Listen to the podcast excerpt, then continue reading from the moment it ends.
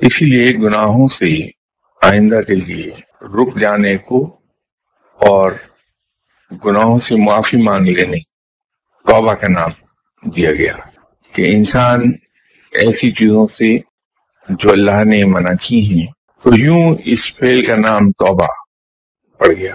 ایسے کاموں سے جو اللہ کو پسند نہیں ہیں، جو ہمیں اللہ سے اور جنت سے دور لے جاتی ان سے معافی مانگ کر ان سے اجتناب کرنا توبہ کہلاتا ہے۔ اس کے برعکس اگر ہم نے توبہ کی، پھر باوجود اپنے آپ کو روکنے کے انسانی فطرت کے تحت ہمارا پاؤں پھسل گیا اور ہم اس گناہ پر شرمندہ ہوئے، تو اللہ معاف فرمانے والا اللہ تعالیٰ کی یہ شان کہ وہ کتنا بڑا غفور رحیم ہے، اس کا اندازہ ایک بات سے ہمیں ہو جائے گا۔ اللہ تعالیٰ کو ایسے انسان جس نے ساری عمر کوئی گناہ ہی نہیں کیا۔ زیادہ اچھا وہ انسان لگتا ہے۔ جس نے گناہ کیے، پھر شرمندہ ہوا اپنے گناہوں پر اور اللہ سے معافی مانگی، توبہ کی۔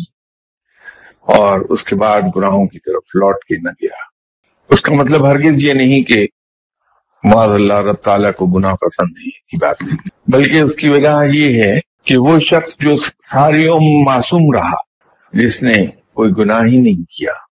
تو وہ اگر گناہوں سے بچا رہا تو نیکی اور پارسائی تو بے انداز ہے اس کے پاس۔ لیکن اس نے اپنے نفس پہ لڑائی نہ لڑی کوئی۔ اور وہ گناہ اور برائی کا مزہ چکھ لینے کے بعد وہ شخص اپنے نفس سے لڑتا ہے کہ دوبارہ کبھی گناہ کے قریب نہیں جاتا۔ تو وہ جہاد کر رہا ہے نفس کے خلاف۔ اور مجاہد اللہ کو بہت عزیز ہے پسند ہے